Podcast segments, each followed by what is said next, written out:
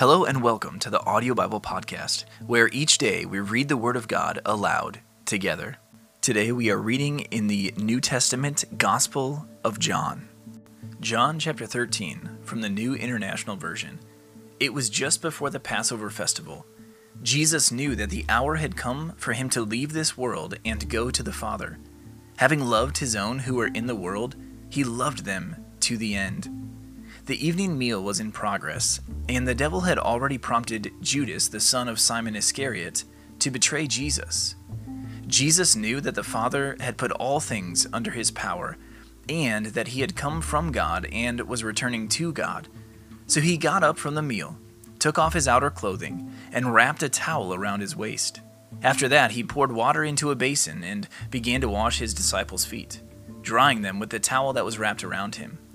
He came to Simon Peter, who said to him, Lord, are you going to wash my feet?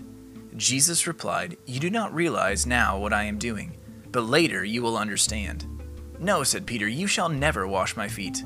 Jesus answered, Unless I wash you, you have no part with me. Then, Lord, Simon Peter replied, Not just my feet, but my hands and my head as well.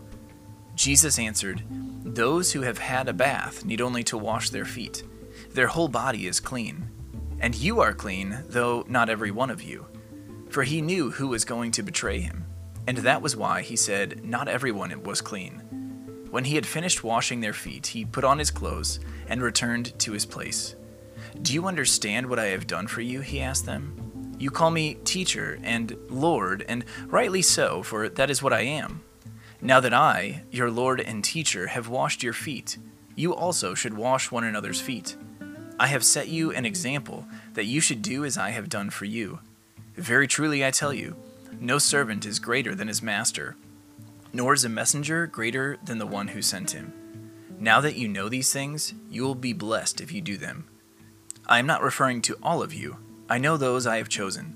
But this is to fulfill this passage of Scripture He who shared my bread has turned against me. I am telling you now before it happens, so that when it does happen, you will believe that I am who I am.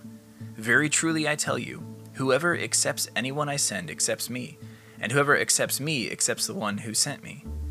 After he had said this, Jesus was troubled in spirit and testified, Very truly I tell you, one of you is going to betray me. His disciples stared at one another, at a loss to know which of them he meant. One of them, the disciple whom Jesus loved, was reclining next to him. Simon Peter motioned to this disciple and said, Ask him which one he means. Leaning back against Jesus, he asked him, Lord, who is it? Jesus answered, It is the one to whom I will give this piece of bread when I have dipped it in the dish.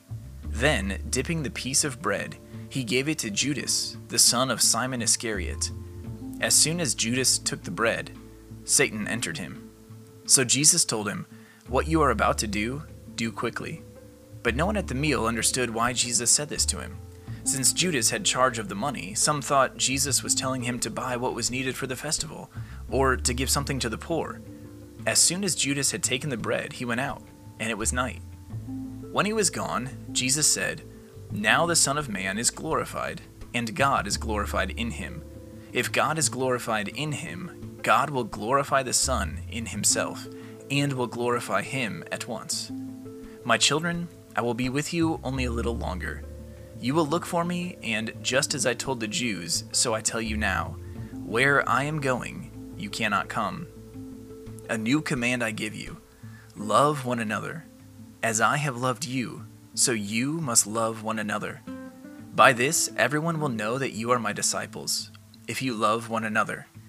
Simon Peter asked him, Lord, where are you going?